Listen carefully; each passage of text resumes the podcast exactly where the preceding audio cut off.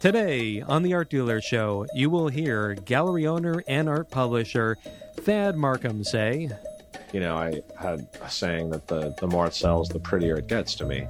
Uh-huh. And, and it's not true just from the money standpoint. It literally looks prettier.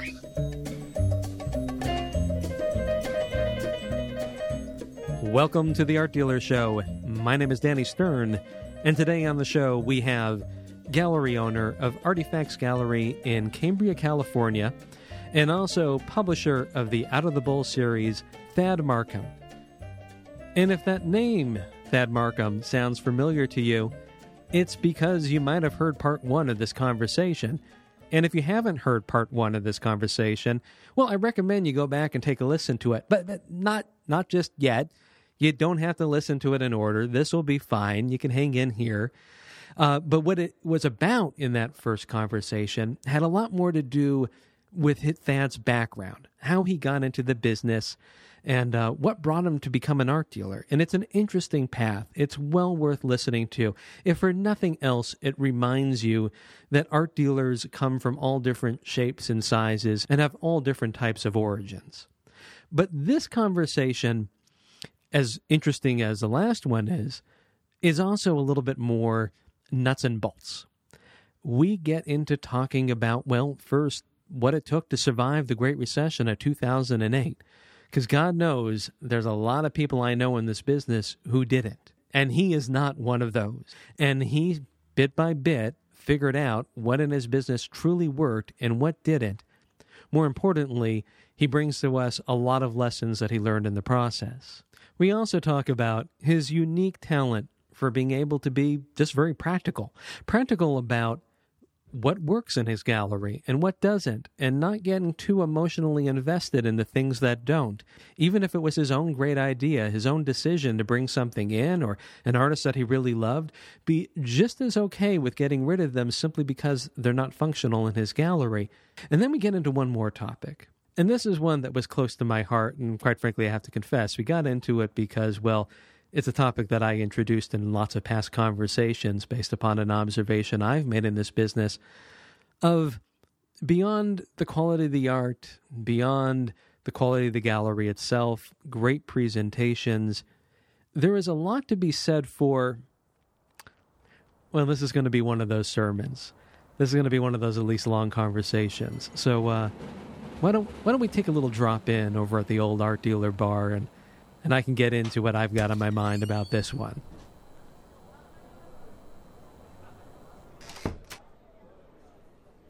Okay, you comfortable? Are we all seated here? Have we ordered up a drink that's just perfect for the moment? Because what I'm about to get into I've been thinking about it for weeks before recording this, before stepping in front of this microphone. And uh, the reason I've been thinking about it for a long time is I'm, I, I feel rather strongly about it. Like I said, it's a subject that came up with Thad and I, uh, and I think it's an important observation. But it's also a couple other things, and I'm still filling my way out on this podcast. I'm still trying to figure out who I am in it and uh, what our relationship is. Uh, are we comfortable with the fact that we might say some things that it's not entirely sexy about our business, and we have to assume the fact that some folks are going to be listening in who are not art dealers or even artists that might be just the collectors themselves, and do we want this kind of thinking out in the ether? Because and does it serve us well, or maybe it does? Maybe maybe by knowing what we do is not entirely magic, uh, maybe a little bit more respect comes for it, what the role is we take in selling an artist's work. Uh, the other part is, as I explain this, uh, this line of thinking, as, as at least as I see it, it's not going to feel like at first that it's about art dealers, but but trust me, it is. I also think some people are going to disagree with me a lot, and if you do, uh, I want to hear from you. So here I go. Remember, what I'm about to talk about is about art dealing, so hang in there with me. You might have heard somewhere along the line in movies or in the news about the tradition that street gangs have in initiating new members. And that initiation is typically killing someone. Again, this is about art dealing, so keep with me. The reason why you have an art member go out there and kill someone in the real grand analysis of this is not what you may think. It's not because you want that member to prove to you that they're a killer. That actually is something that's not critically important to most gangs. It's also not because you want them to be of your type. That maybe everybody in here has this shared experience, that we've all done something grisly and gruesome uh, in the name of our gang. And, and, and that has maybe a little bit of it, but not entirely the whole story. The reason you have someone go out before joining your gang, kill someone, is because it's an unspeakable act. It's the worst thing a human being can do. And you might be saying right now, well, isn't that the whole point of gangs? And I'm going to tell you, it isn't. Gang members are people. They're human beings. They're not sociopaths like you and me. They're just people in poor neighborhoods who have to do what they have to do. But the problem is, you need loyalty. And here's something that comes out of when you ask someone to do something against their own nature they have to justify it. They have to have a rational reason in their head for why they did this heinous act. It's so that they can go to bed at night for the rest of their lives. And that rationalization is given to them if they didn't come up with it on their own. That these are their family members, that they're doing it to prove that they are a member of something wonderful, something great, that these people have their back, that they're going to take care of them, that they're going to provide them with an income, that they're going to allow them and their other true family members survive, that they'll be able to make sure that their mother doesn't get kicked out of her crappy apartment. And these are worthwhile things. And if you're in a desperate enough situation, you can use the notion that you killed someone, something that if any one of us did ourselves, talking right now, did, that we would never be able to go to sleep again, at least not the same way that we have up until that point. So that is the reason for it. Now, what does that have to do with art dealing? Well, let me go on to a slightly less grisly version of this. You might be familiar with the organization Zappos. Zappos is known for one thing in particular. Now, on the surface, what they're known for is selling shoes and other things like that, purses and bags and such uh, online. Uh, but they're also known for phenomenal customer service. It all takes place in their call center in Las Vegas, and the people who work for that organization are passionate about what they do. And they don't pay those people particularly well. They get something a little bit over minimum wage. It's a nice job, it's a comfortable job, they're well taken care of at work, but it's just a job.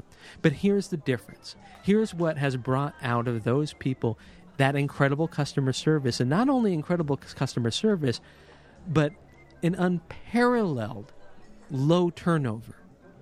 So, what do they do? Well, first of all, they start by giving them two weeks of paid training upfront. And at the end of that two weeks, they offer every single person who's gone through that training a $1,000 to quit. They say, look, this job might not be for you. You've been here for two weeks. You might have seen it might not be a place you're comfortable with. Maybe you just decided you don't like to answer phones all day long. We don't want you if that's the case.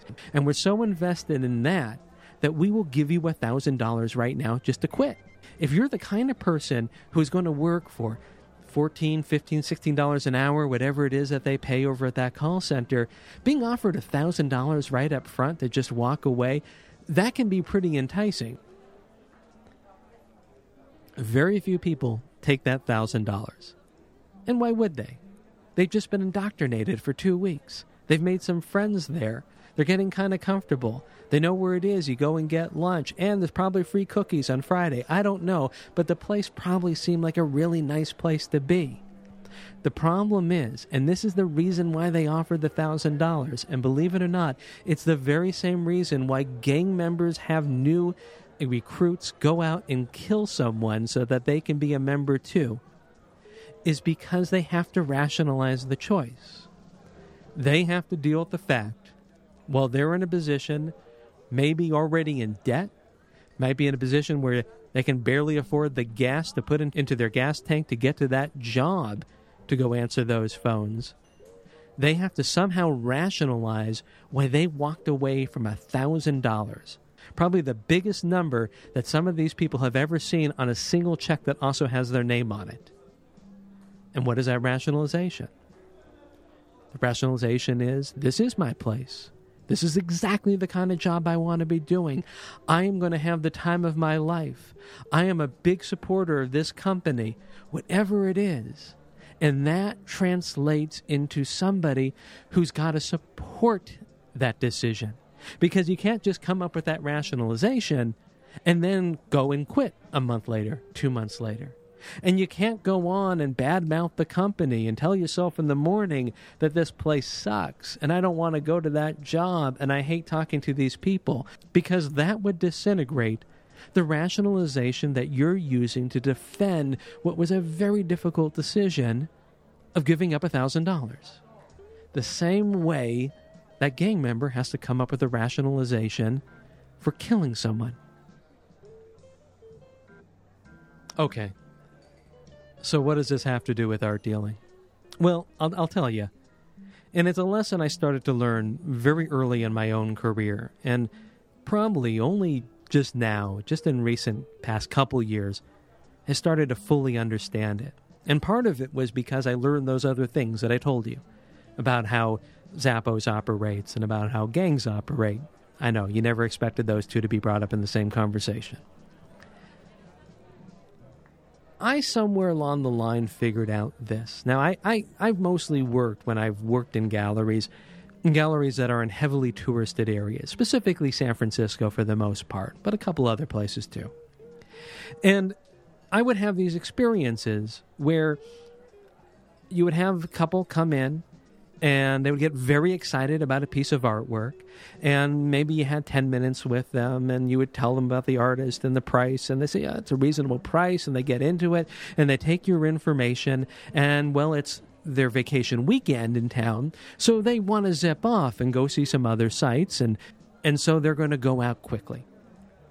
And the odds of you ever selling that person is relatively small and part of it's because they're going to see a lot of other things that distract them. And by the time that they get home, real life is going to catch up with them. They're going to see the bills stacked up on the table and remember that the washer and dryer needs to be replaced or the roof or, you know, the water heater or they forgot that they had, you know, you're disappearing in that malaise of real life. The importance of your artwork has already vanished. The truth is, it vanished from the moment they walked out of your gallery door. But there would be times that I would have people in the gallery and it would translate into a sale. And it would translate into a sale usually after a couple hours. And somewhere along the line, I realized that there's an equation here.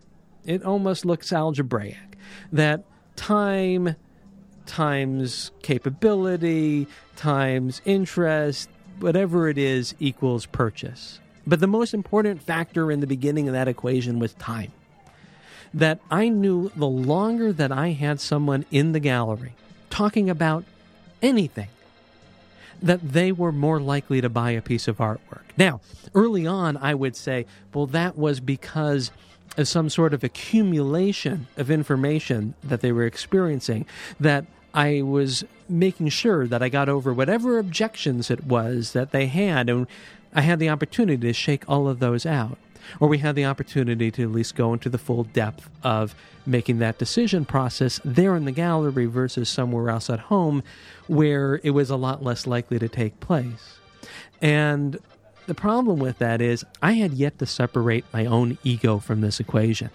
Now, I'm not saying that all these things aren't important. I mean, if you've ever heard me in the past on this podcast, and it's not the first episode you're listening to, you know what my feelings are about the importance of the art dealer in the equation, particularly the ability to do a really good presentation. And I'm not stepping away from that at all.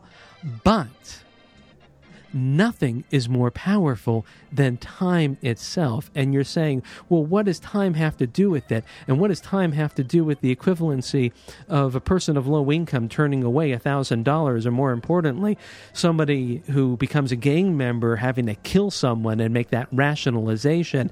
And the answer to it is rationalization. And what are they rationalizing? Well, they're rationalizing why they just spent an entire afternoon of their trip in your gallery. They paid for some plane tickets, they paid for a hotel, they're going to have expensive meals, and they're in a town maybe they have never even seen before. But for some reason, they sat in some shop. Forgive me, it's a gallery. But it's a shop like any other shop, too, in some sense. It's the same time that they would have spent also next door in the t shirt shop, and the store beyond that, in the shop that sells jewelry, and the shop beyond that that sells teacups. It's about time investment. And at some point, after they have spent one, two, three hours even in your gallery, they'll come to that realization. We just invested a huge chunk of time of our very valuable vacation. I don't get to get away that often. Work is usually intense. Yes, it's my weekend, but there's usually work stacked up on the weekends too, and I don't even know if I have to be available or on call. And God knows we certainly don't always have a sitter for the kid. Time is precious, it's a commodity for people. I know it's a cliche, but it's very important to keep in mind in the context of this story. They need to come up with a rationalization with why did they spend the time with you? And if they walk out of that gallery and not buy the piece of art, if they go home and don't call you back and buy the piece of artwork, then they just hung out in some guy's shop on their valuable vacation. So the only logical rationalization, the only thing that's going to allow them to sleep comfortably at night, the thing that will outweigh you know the the tossing and turning of why did I necessarily buy that piece or did we need that piece of artwork has to fall into the form of because this was incredible. This was a fantastic gallery. The person who presented it was unbelievably knowledgeable, and the piece of artwork that we found is by far one of the best. And we're lucky that we came in at a time that that piece was available versus being sold to someone else, and that we get the excitement after this to bring home something tangible.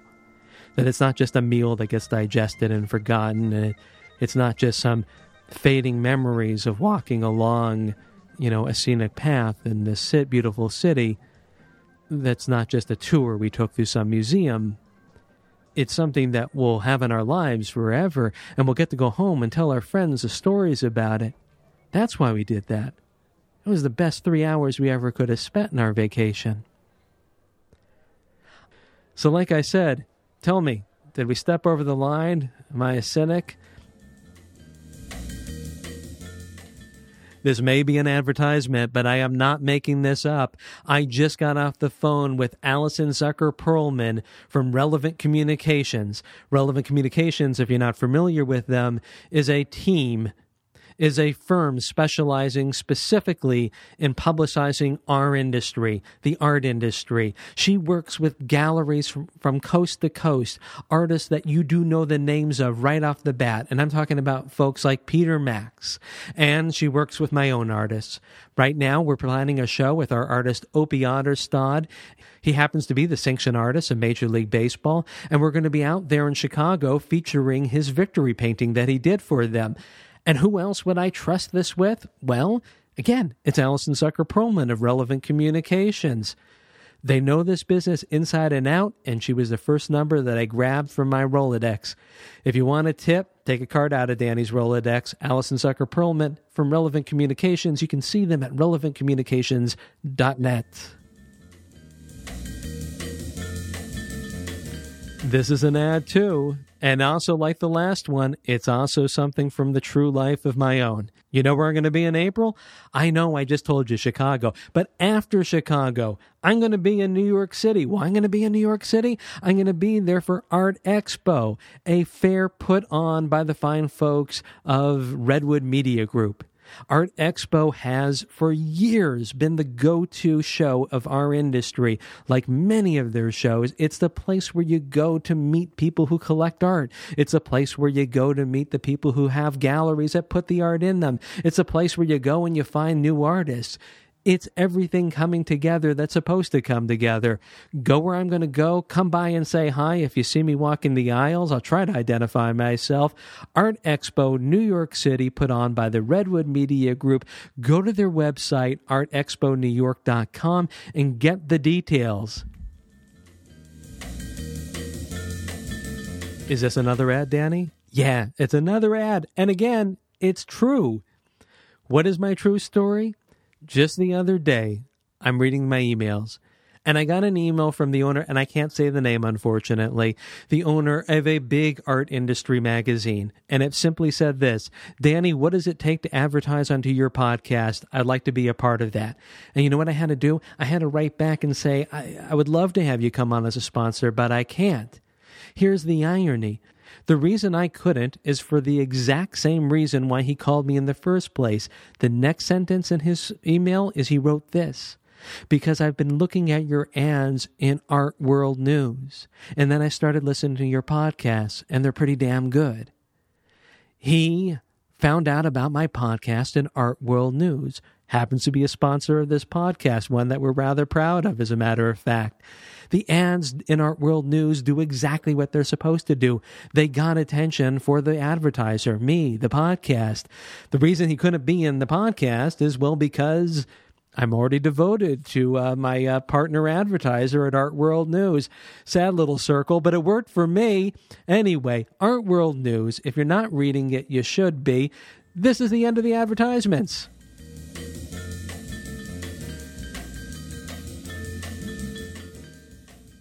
Have you recovered from me somehow creating some sort of correlation between murder and uh, doing the act of selling art? I, I, hope you have, but if you haven't, I understand. And um, again, I'd like to hear from you. But let, us take a move on to our conversation with uh, Thad Markham. As I said in the introduction, he's the owner of Artifacts Gallery in Cambria, California. He's also the publisher of the Out of the Bowl series he also has some pretty profound thoughts about what it takes to run a successful art gallery. I'm going to stop at this point describing the things that he says because, well, we've got him saying it.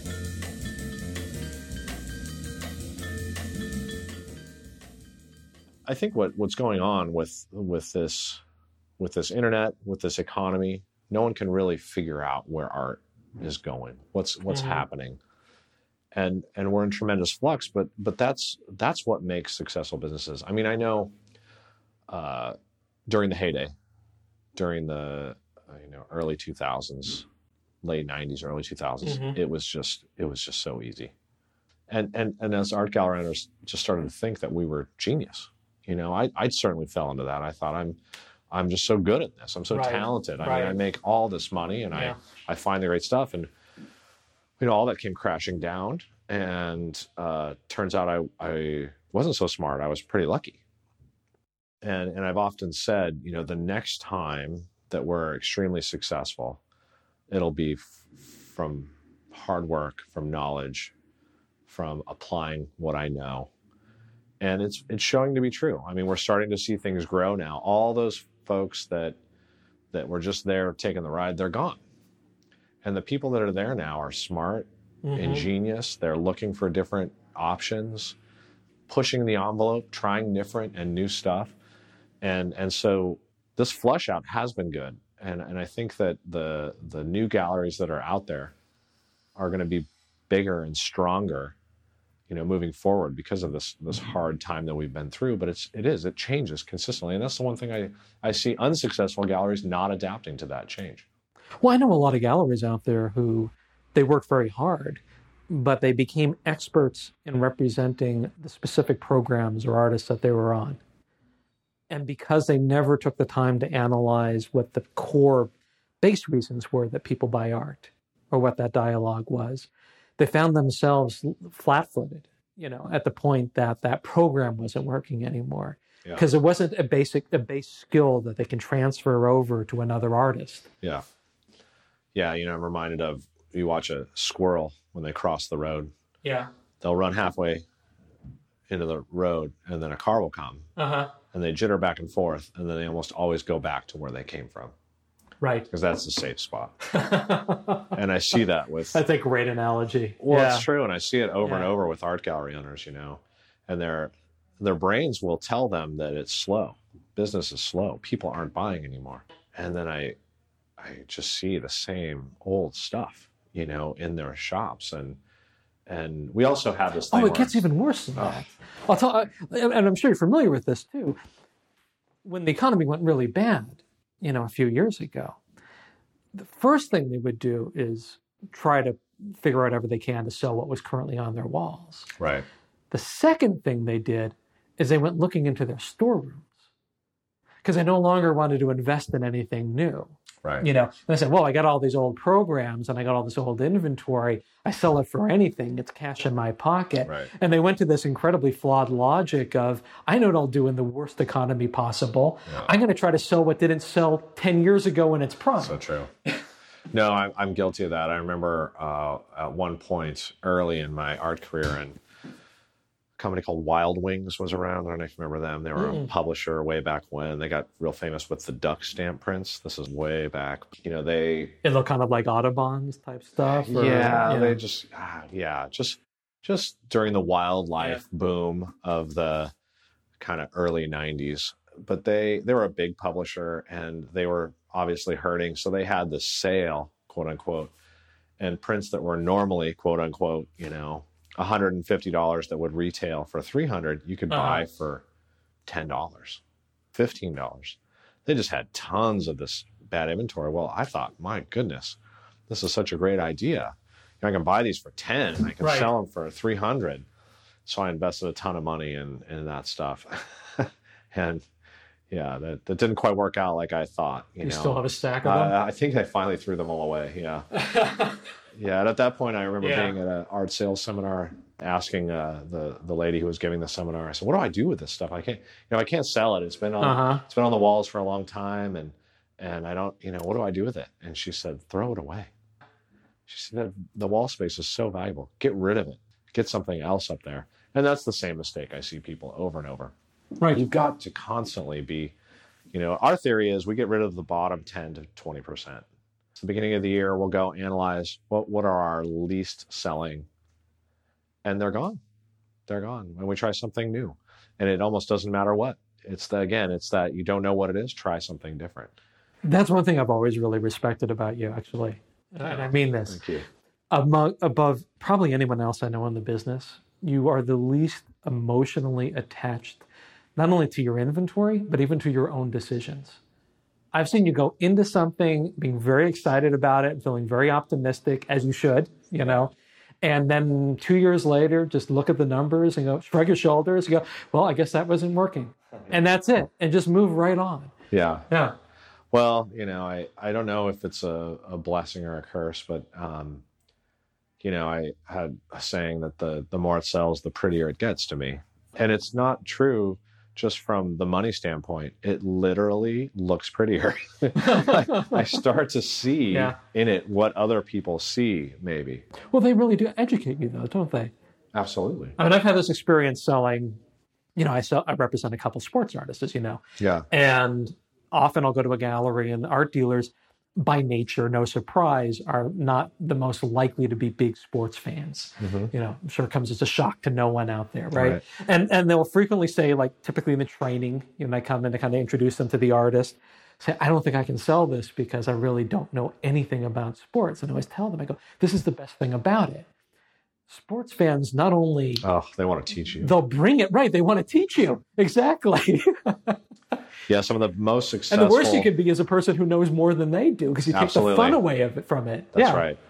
No, and that's you know that's the thing that that I've learned is uh, this happened early on in a sales technique when I had an artist I knew nothing about, and I started talking to him about it. And the customer said, "Well, actually, did you know this?" And I said, "You know what? I didn't.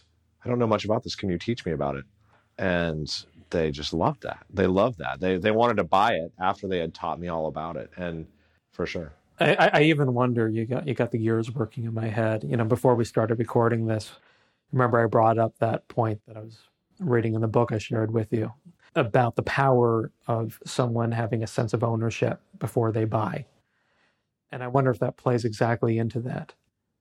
That if, uh, as they're educating you about it and telling you why this is important and wonderful, Yeah. they're in that process emotionally starting to take possession for it because they're becoming the advocate. Yeah. That's right. They're they're actually speaking to themselves on the value of it. But they've also created a little bit of history with themselves in the piece. You know, you, they stood up for that piece. So, so now there's a sort of relational history there. Right. Yeah. As they're speaking to you about it and they they see their own passion, they realize uh, if it's making me feel this passionate, it must have Yeah, value to me. I, I'm just almost picturing it, and I have to describe it because we're recording it. It's like the customer literally putting out their arm and putting it around the painting like it's their buddy, you know, making the case like, let me tell you about this guy. yeah, it's true. Yeah. Well, that's one of the reasons some of the shows we've had have been so successful is that the collectors are actually selling to each other. Oh, yeah. Uh, you know, oh, I have this one. Do you have Yeah. this one? Yeah, that's that's interesting. Actually, I recently started encouraging galleries, you know, a couple of artists are available for galleries to bring their collectors to their studio, like the, you know, bigger purchases. And one gallery started figuring this out on their own, although out of conversations we've had with them of gang it up with two people, never bring the customer up just by themselves. Oh, interesting. Just so there's one other person from the outside that doesn't have a vested interest in it in the way that the dealer has, or the agent me has, or the artist has, another person from off the street, you know, in quotes, uh, you know, that can advocate it and get excited about it. Yeah. So when they go to the studio, they they bring uh, two collectors at the same time. To, Right. They're not friends or anything. It's just Right. you as the dealer identify two different couples who want to collect from that artist. And instead of setting up separate trips, putting them into one trip. Oh, that's a good idea. Yeah, it's interesting. I mean, and there may be something in there as far as the sales technique goes when you have uh, just thought of you know two separate clients happen to be looking at the same artist at the same time Mhm. and introducing them. If you happen to, oh, do you guys know each other? You guys both collect this? Mm-hmm. Um, oh, you would enjoy chatting with each other about that. Try to get that energy going. That's interesting. Well, It'd be there's- interesting to see how that dynamic would work. And I think there's a lot of things at play. I've always been very focused on that people need to defend certain decisions. There's a very specific psychology to that. One of them is just the decision of a time investment. Yeah. You know, um, we had We once talking about talked about, yeah. right. You know, if if someone's if you've entertained someone in your gallery during their vacation for a couple hours, Yeah. you know, they eventually have to explain to themselves why they spent two hours in an art gallery on a one weekend trip. Yes. You know, I, I wonder when you get people to get on an airplane and fly out and get a hotel room and go to the gar- artist studio, if already you have a bit of that Oh, going on, they have to, and then if you put them together, uh, is there a certain need to defend that decision to someone else from the outside? Yeah, it's just basic basic psychology and that yeah, if if I've invested this much time, I should have something to walk away with. Right.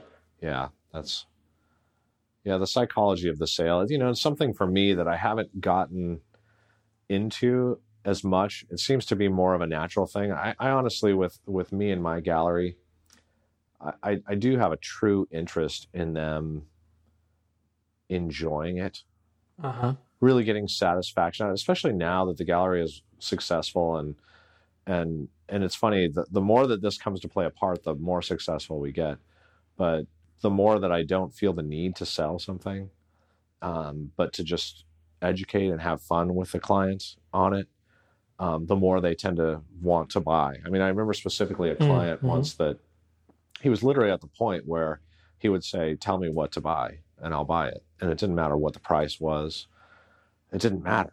And, and I honestly got to the point where I'd say, I think you've got enough.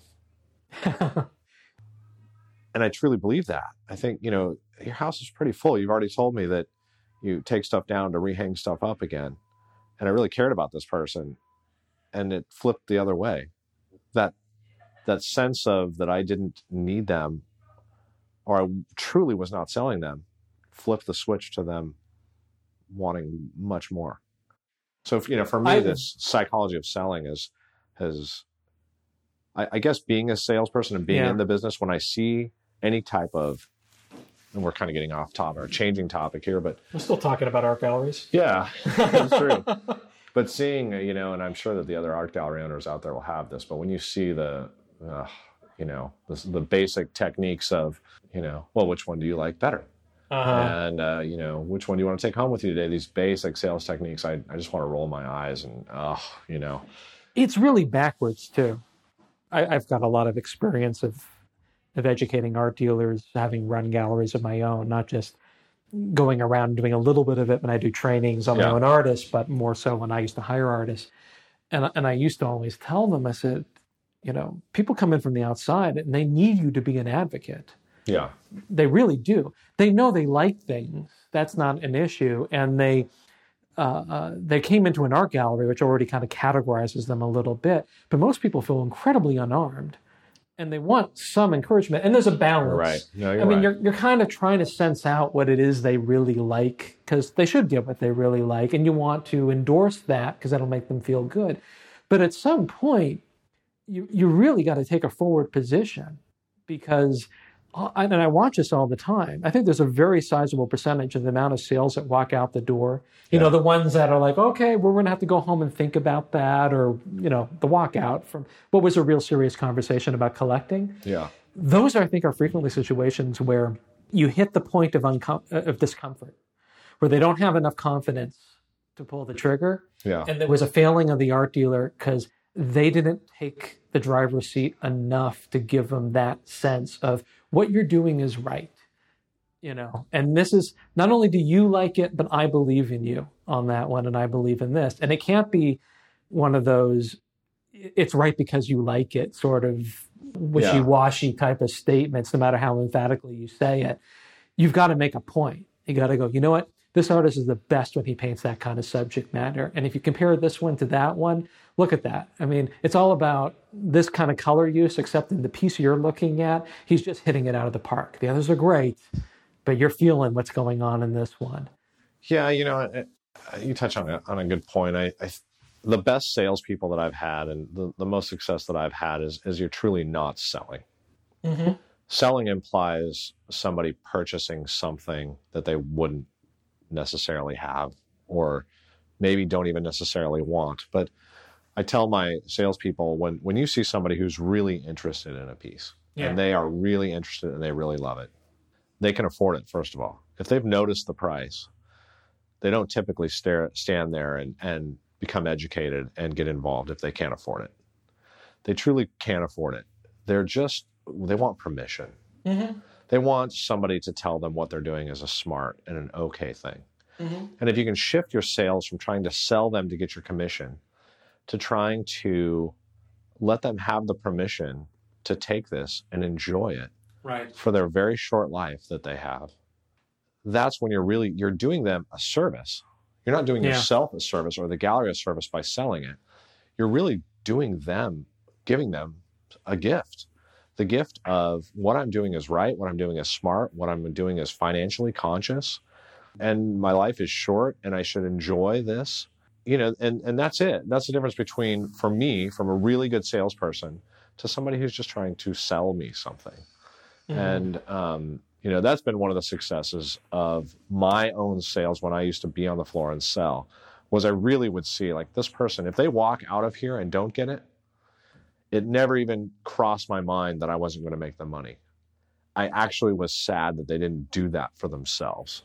right And that's when I crossed the line from being pretty good at sales to outselling everyone else by 10 to 1. Because I would really see the joy they were going to get it and, and give them the permission to, to do it. I love that word permission because they don't have your permission. Not the same tone for everybody, but the right one that comes out of your own mouth. So, uh, about five years into my career, I think a lady came in who was, you know, doing something wonderful, you know, taking care of kids with cancer or adopting kids or foster parenting, something wonderful for the world, right? And I thought, well, what, what the hell am I doing? I'm giving people stuff to put on their wall. You talked to me when that was I going did. on. Yeah. yeah. You know, and I read somewhere it said, you know, the, the basics to anything is you have to believe what you're doing is good. Leave it blank. Just Yeah. that's it. So you can you can either look for something that you think is good or you can look for what is the good in what you do. You know, I, I, I really realized that many times what I do when I give somebody a piece of art or they purchase a piece of art is good. They really enjoy it. They really get great joy out of mm-hmm. out of it. I'm not trying to sell them. It shifted at that point. I, I saw like, oh, it and you, you really have to be honest with yourself. Does this person really want this? Or am I spending this too too hard? And in sales you can get so good. You can get so good that you can sell something to somebody that they don't want. But you can also get so good that you can identify when somebody truly does want something and give them permission to do it and then Mhm. enjoy the fact that you brought that into their life. And and that's it. I mean and that just uplifts your spirits that changes your whole perspective from being a grinding salesperson to being somebody who's doing good. You know, as you've done a great job of describing what really sales should be, you know, that it should be something natural, should flow on its own, uh, with its own inertia, you know, or momentum, I should say, from a, from the right place. This memory keeps on coming back in my head. Which is, I, for a while, I used to run marathons, and I, I did it with a group that would bring in different specialists over time to kind of teach you different things about being a good runner. But one of the guys I brought in was I don't even know what his specialty was, but he started framing what you did as a marathon runner in a way that completely revolutionized what I was doing. And he said, You can think of running as this way of pushing up against something, that you got to pull your energy and you got to push yourself forward to gain that speed. Or you can start visualizing yourself on a down tilting treadmill going around the world and you're just falling down a hill with gravity. And just that mental image Sure. of just moving with a natural force just pulling you along and falling into it instead of pushing up that hill changed everything. And it's kind of exactly what I'm seeing in the way you're describing really good art dealing, right which is going where it's just naturally flowing it and seeing it that way. yeah well that's what we all have to do with our careers right we have to feel like what we're doing is good and if we don't it's just a slow grind Yeah. and it just becomes you know and maybe that's why you know why i've been able to do this for almost 25 years now is is that there there is a lot of there's a lot of good that goes on every day in our business. Typically we're in a position where people are coming in they're happy they're having fun they're buying something that they don't need they're buying something that they they want to feel good. Uh, they're trying to take their hard work at gaining this money and and then extract some joy out of it. And we're just helping them in that process yeah that's the difference i've really seen between the best salespeople i've ever had and the ones that that do good that are slick that are you know and, and boy it's just it's just not fun to be around a really slick shady salesperson But it's the hardest way to do the job. Ugh. You True. know, there, there's a gallery uh, that I work with, and, and their number one salesperson was one of those types of salespeople. And there was a day by, and then they always would tell you, you know, he's our guy. He's he's. If we didn't have him, we would go out of business, kind of thing. And one day, for some reason, I had to hang around the gallery. I think I was waiting for one of the owners to come back, and we were going to have a meeting.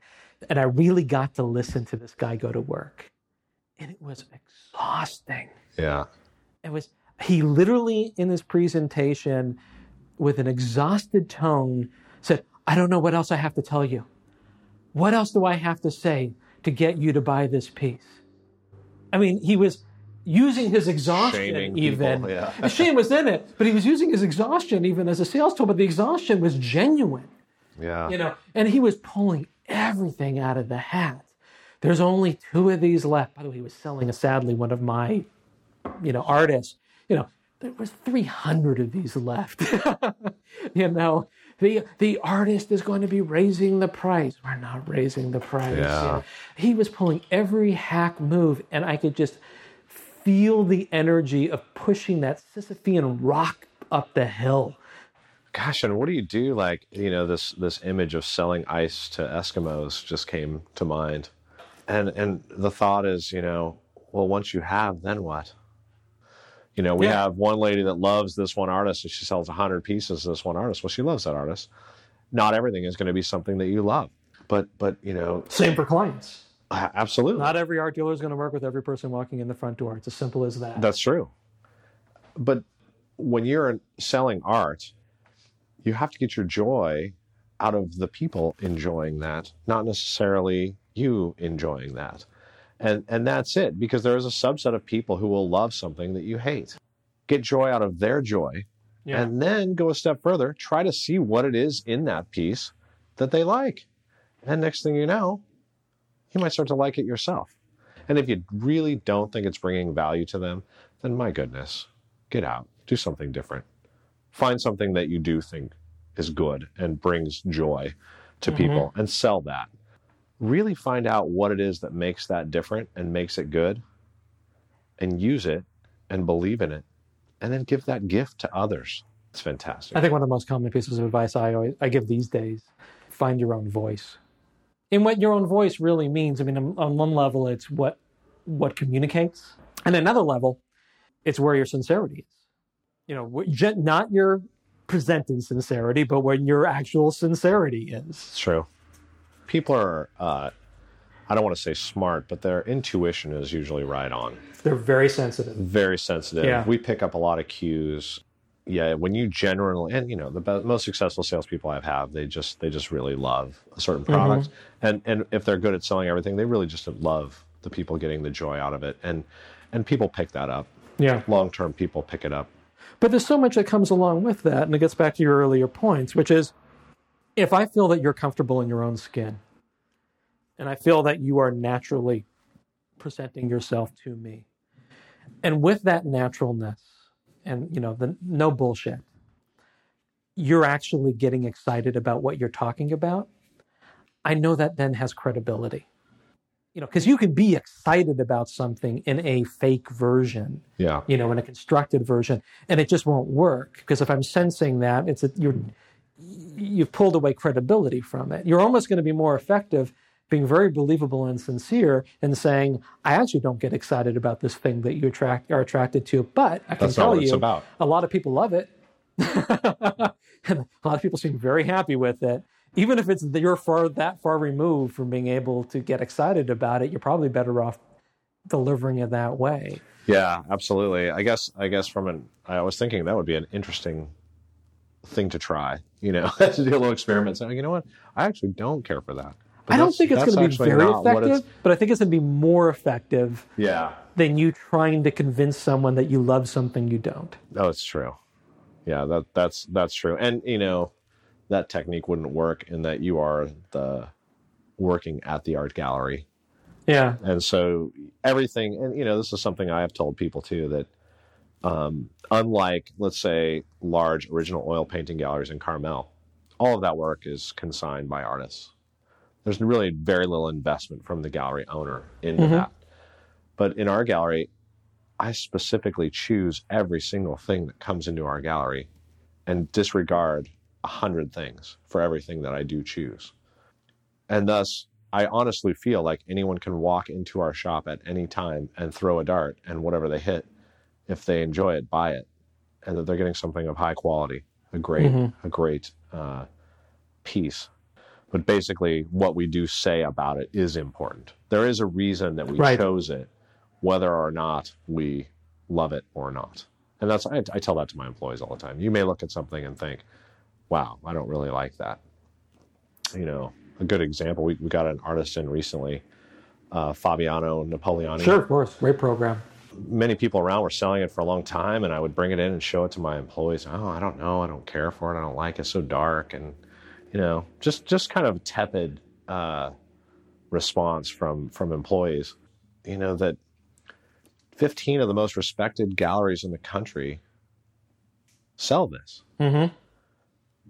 That tells me a lot. Whether I like it or not initially is not necessarily the barometer that we need for our clients. So of course we brought it in and you know it's a matter of days before we have certain employees who think it's literally the greatest thing that we've ever sold. Yeah, so you know that's that's the thing for other art gallery owners out there is just you know my goodness broaden your horizons. Stop putting fences about what you sell and what you don't sell and open up. As a matter of fact, when I try something that's completely counter to what typically I sell, it usually does really well. it stands out. It it gains attention. It becomes important because we've chosen it. Mm-hmm. And and over and over in my wholesale business, when I sell to arts people, the art that I sell is very different than what they're used to selling. The you know I sell art that starts at hundred dollars, and I have high end art galleries that say I never sell anything that. It's a very common comment. Yeah. Well, and, and what I tell them is the the most successful people in selling this art are you. People come in and there's this high contrast, and they see, oh, this is important enough to be in here, and yet it's only hundred bucks. I'll take three. Yeah. I might give those as gifts, whatever it is. Or I just like that for my desk. So, you know, reaching out of that box and and trying different price points, different genres. It just, I mean, You need the power to something, you, you know, I, th- I think what happens a lot with people in business in general, not just in the gallery business, but we see it, is they confuse a core principle or directive of what's going to be their business with things that are far more superficial than they should be. You know, my core should be just landscapes. It might mean that you're just going to have landscapes in the long run, but it shouldn't be the reason why you just have landscapes. But I'll take it even to a different place. There's a comment, I think it's Gene Siskel made this about films. It's never about the kind of genre that the film is in. It's how it's the story is being told. That's where the real definition of the film is. There's no such thing as a western. You know, you can't compare one western with another. It's how the story about a bunch of people in the West is being told. You know, you can tell it the way that that uh, Quentin Tarantino tells it, or you can tell it the way that you see it in a Clint Eastwood movie. You know, these are not the same films, and they're not really in the same genre. It's just scenery.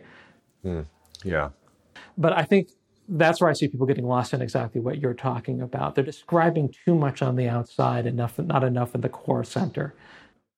yeah, absolutely. And I definitely fall on the opposite end of the spectrum with that, which basically I don't own an art gallery. I own uh, a morphing, changing business that sells product in a certain price range that brings joy to people. And that's my goal. It just happens to be that art is where I find the most of that. You know, it's the product that I can sell that brings the most joy to the clients that I happen to have coming through my town. You know, I own a business, I'm a business person, and art gallery came second. So, and you know, and secondary to that, I've become an art fan myself, and I see things that that do to me what I've been doing to my clients for so long. And it's only been recently, actually, that I've started to buy some pieces for my own house, which sounds strange to so many people, but you know, it's it's not often that something moves me. But now, when it does, I take it home, and that's only within the last five years, probably out of a 25 year career. So, So let me ask you two questions as we're coming into the home stretch. yeah, First one would be, and you can think about this for a second. Pretend it's tomorrow, and tell me, is there anything that you think you would have regretted not bringing up as an important subject of your own, you know, in this conversation? The other one, don't answer it this second. The other one would be, what is it that you don't have now in your business, in, in your experience of being a gallery owner or just being in the art industry in general? that you really hope you can get to before you know this all gets brought to a close Reti- i'm going to say retirement by the way yeah, yeah. Well, you know, the first one that that we didn't really touch on, which you and I have talked about privately for you know years, but but it's it's the in general art galleries intimidation of change and moving into the future into the technology age. Mhm. And you know, we we we've touched a few times on it, but you know, the one thing that that I would want other gallery owners to open up discussion about is how does how does the web affect us and how does it help us and you know what do we need to be fearful of and what do we not need to be fearful of and i've seen this huge lag behind in the art gallery business and art gallery owners in general with intimidation and fear over somebody coming in and taking what's theirs and somehow putting some up website and stealing all of their business. Well, give me an example of that. What form does that take? Well, you know, you have huge. Uh, it's not so much anymore, but when when the internet first came, you know, galleries hated anyone who sold anything on the internet. And I think the big misconception is is that somehow you can go out and put up a website Uh-huh. and have a successful business, and and it's just not true. Um, art galleries need to have websites, but really all they are, your bricks and mortar is your basis and your information gathering of your clients. And now you have the ability to give them that information in their home. That's it. And with defined rules from our vendors, me being somebody who supplies art to other art galleries and somebody who buys art from many vendors, is a basic set of rules to deal with this playing field. The main big one is we settle on a price. And that's it.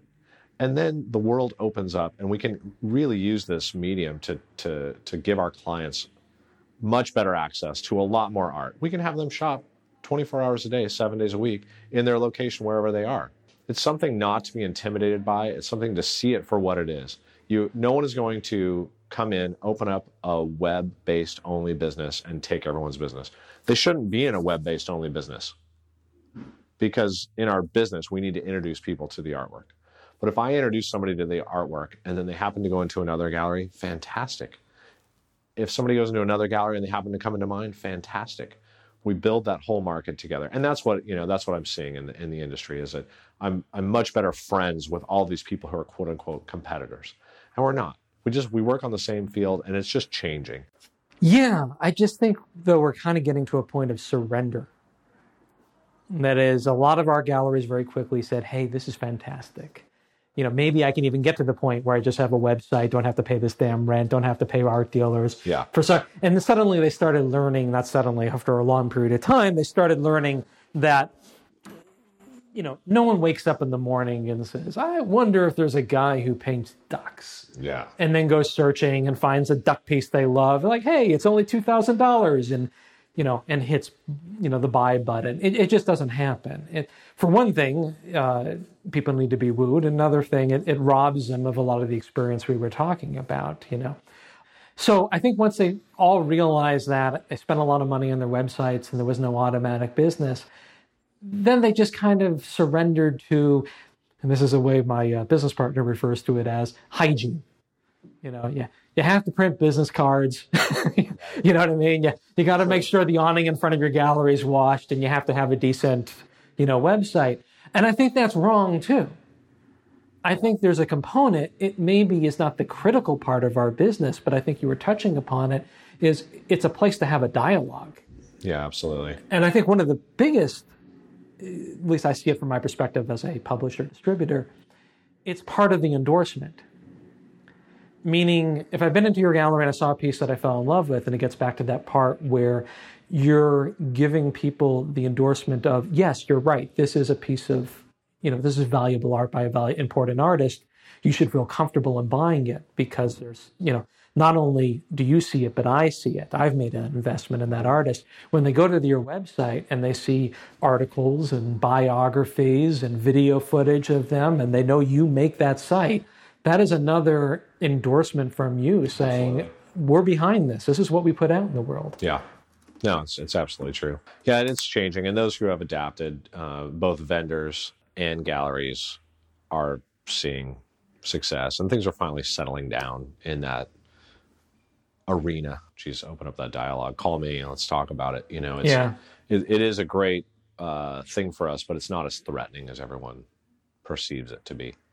Well, I know Amazon's going to be in for a big surprise eventually.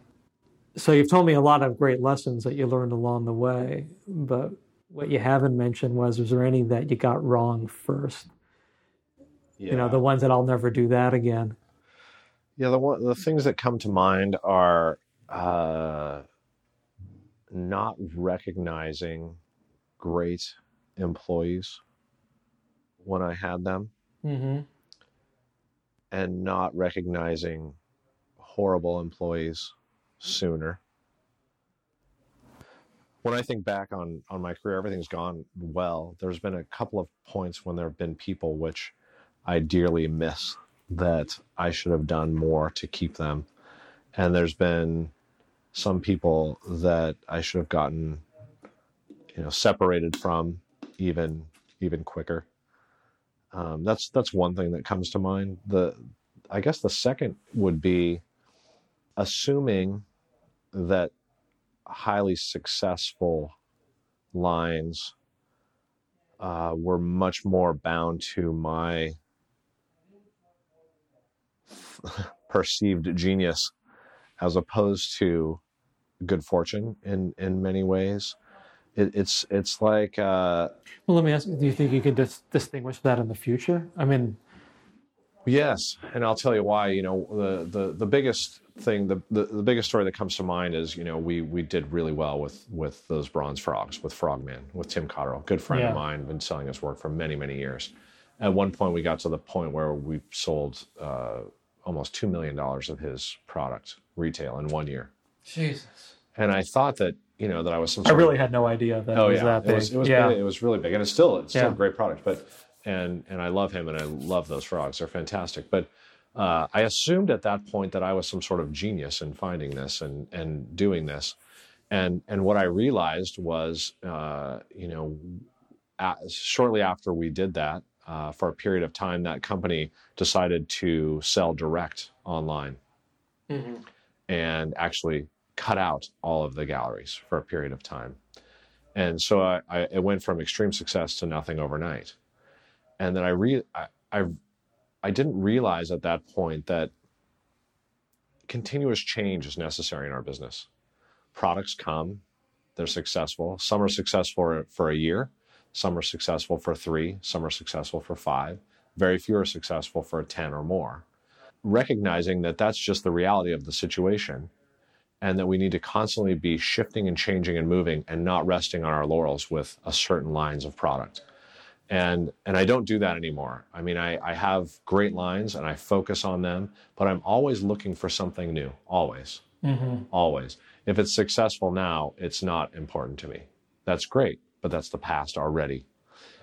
Of course we still focus our energy on it but putting those feelers out there for something that's new and realizing that, that it's a wave that moves through and things will change. Sometimes artists can change their own lines within themselves, and they need to do that as well. They need to keep pushing forward and moving. You can't do the same thing mm-hmm. over and over and over and over again. It'll be slow, it will peak, and then it will be slow again. I wish I would have recognized that earlier and I, you know, we went through a period just as all the galleries did in this economic downturn, where we all got hit really hard. And I think most of us almost went out of business. And I think one of the reasons we went out of business is we were so flush and everything was so good that we just thought this is going to be like this forever. And and it's not the case. And had we been consistently used to moving and progressing through that period, I think we would have gone through the slower period a little bit, little bit better. when we hit that time in 2008 2009 the obvious thing happened everybody got more conservative in addition to the stupid decisions like i was mentioning of trying to sell stuff you couldn't sell before they looked at it and said you know what? I'm selling a ton of Kinkade. That's always been my bread and butter or i sell uh, you know goddard or whatever that program was that was at the core of their business. And i think a lot of people doubled down on it. I said this is not a time to experiment. You know people are really tight with their money. They're only going to go with the secure true and proven you know and, and so i've got to keep on delivering to them the thing that i know you know they're already dialed into and maybe that was absolutely the opposite move to make i'm just playing off of what you're saying Yeah. and that is maybe that was the easiest thing when you were tightening the, your belt to not buy I already own a Kinkade. I already own a Goddard. I, you know, my neighbors already have that piece. It's, you know, it's an easy thing for me to not buy because I've already kind of had that trip. I've been there. Whereas maybe if we showed up and with entirely new, exciting things, Absolutely. that at least it was something they couldn't say they've already done. It, Yeah, you have to do that. You have to have every time somebody comes into your shop, you have to have them say, "Wow, I've Yeah. never, I've never seen anything like that." And and that's that's it. I mean, we're we're little entertainment shops as well as art galleries, and if we're not consistently trying something new, And if we're not consistently changing ourselves, and you know, success does that to you. Success makes you rest on your laurels. You you this works, and and, we assume it's going to work tomorrow. But you have to take the things that aren't working and be aggressive in trying something that's completely out of the box. Did you just call it entertainment shops? Was that your turn? That yeah, that's how I feel. Like I uh, love you know, that. It is, and, and well, you know, and I, I've I've told people that with a lot of our product isn't our best selling stuff, Yeah. but I hope that people will come in and say, "Wow!" Oh, here's the goal. The goal is somebody comes in, sees something, and says, "That's fantastic. I've got to show my friend." That's it. That's it. It's fantastic enough. Whether they want to buy it or not, they want to show it to somebody else, and or or I smile, or I laugh, or maybe I cry. That's not really a good retail area to jump into in the art uh, area, or it scares the hell out of me. That's another one. Uh, provokes emotion. Most of the stuff that that we sell, I want to be an entertainment. I want to be, I want to be something that moves people in a positive and good way enough that they want to share it with somebody else. And and that's a big key to a product. Somebody comes in and says, "This is fantastic. I got to go get my husband. He's going to love this." But if we can get them excited about that, they come in, then they get excited about other stuff. But see, this is exactly what I was talking about. I think you just nailed it right there, and, and much better than I did. When I was commenting to you that the mistake that a lot of gallery owners have when you, in replying to you talking about their limitations, you know, if we show this, we don't show that, and I said, well, you have to know what your core is, not the accoutrements of it. That's a perfect example of what your core is. I think in some ways it should be everybody's core, but you've identified yourself. I'm an entertainment business or shop, as you said, Yeah. which I love. And that makes it really easy to make any to measure everything that comes in your door as a potential thing you're going to hang on your wall. Is it entertaining? Does that function in that most basic way? And I don't care if it's a picture of an ocean or a picture of a clown or a picture, you know, in the abstract or a glass of wine being smashed or whatever it is. Will this entertain me and will this entertain others? Yeah. And it, it seems like a really reasonable measuring stick to use on anything. No, and that's true for us as the galleries. That's true for the artists that are out there. Uh huh. You know, they and that's my main advice for artists that are out there. Put it in front of people. Is it entertaining them? Yeah. Are, are they enjoying it? That's your first litmus test. And then the second is, are they buying it? So if they love it and it's entertaining them, but they aren't buying it, then we got to look at something. What what is it that we need to look at or adjust? But but if it's really good, but no one's looking at it and no one's entertained by it, it's only good to you. And and if you want to do this as a business, then something needs to change. You know, if anything, and if I could change anything about my gallery, it'd be recognizing that earlier Mm-hmm. and being even more experimental. You know, with that, you have to be very liberal in what you get rid of as well, which is difficult. I worked with somebody recently and they said, I've been working with the same artist for 10 years. How am I supposed to tell one of those artists that I'm not going to represent them anymore? And my answer was, you don't have to Right. because you'll be out of business.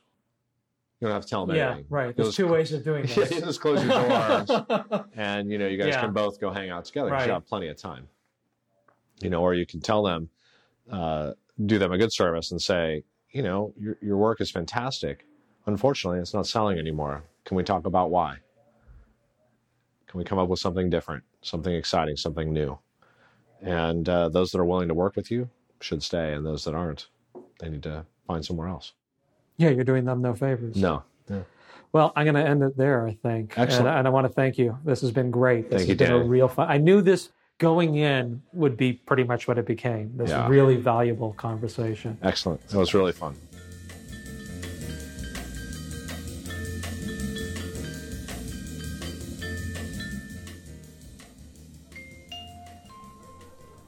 Did you uh did you hear any of the noises in the background? I don't know if I explained this. Uh we do these conversations on the fly wherever we can record them. Often that means the back rooms of uh, of art galleries. Sometimes that's been even hotel rooms with blasting air conditioners in the background just because it's a heat wave and we have to make a choice. In this particular case, we decided not to record it in Thad's gallery. We went to a coffee house next door. Of course, throughout our conversation, people kept on coming into the little space that we had kind of got ourselves into as an upstairs sort of loft space that usually folks didn't go to. And uh, also, there was construction going on outside. Uh, but despite that, I think we had a fantastic conversation, and I think uh, we were able to keep those noises down to a minimum. At least I hope so. So I hope you enjoyed it. I want to thank Thad very much for making for a great talk. Before we get out of here, I just want to make some last requests of you. First of all, give some thought, give some love to our sponsors, Relevant Communications, found at relevantcommunications.net. Uh, the folks at Redwood Media Group, who have their next upcoming show being Art Expo in New York City. That can be found at artexponewyork.com. And of course, the fine folks at Art World News. All I can say about that is if you should be advertising, advertise in that magazine. And if you should be keeping up on the business, well, you should be doing that there too. And the last, that little jingle jingle, that little shake shake of our tip jar here over at the Art Dealer Show. And as usual, I mean that only metaphorically. We're not looking for a penny, so uh, relax the hands in the pockets. But if you are enjoying this podcast, if you like it and you want to support it and you want to make sure more people know about it and that it keeps on going on, there's a way you can do that and there's a way you can help us out and there's a way to say thank you. And it's two very easy things. The first, subscribe. Believe it or not, iTunes keeps track of that. They can see how many people subscribe to the podcast. Now, the best place to subscribe is at iTunes itself, but that doesn't matter. You can subscribe anywhere, whether it's on Google Play or it's on Stitcher or whatever it is, is the easiest way that you use to catch podcasts. Please go there and hit that subscribe button. The other one, the other one's review the podcast go on over to the iTunes, say some nice things if you can, but even if you can't, all you have to do is click that star rating. I hope it's five. Understand if it's not. Matter of fact, if it's not, don't go there. Forget what I'm saying. Just erase this podcast and go away. But if you like it, please go ahead and do that. So, until we meet again over here at the Art Dealer Bar, I'd like to wish you big coconuts falling from the sky the size of elephant collectors. And I like to say a very good night to you, my art dealer friends. Good night. This has been The Art Dealer Show. You can find out more about The Art Dealer Show at artdealer.show. You can also join us in just about every form of social media at the handle, you guessed it, Art Dealer Show.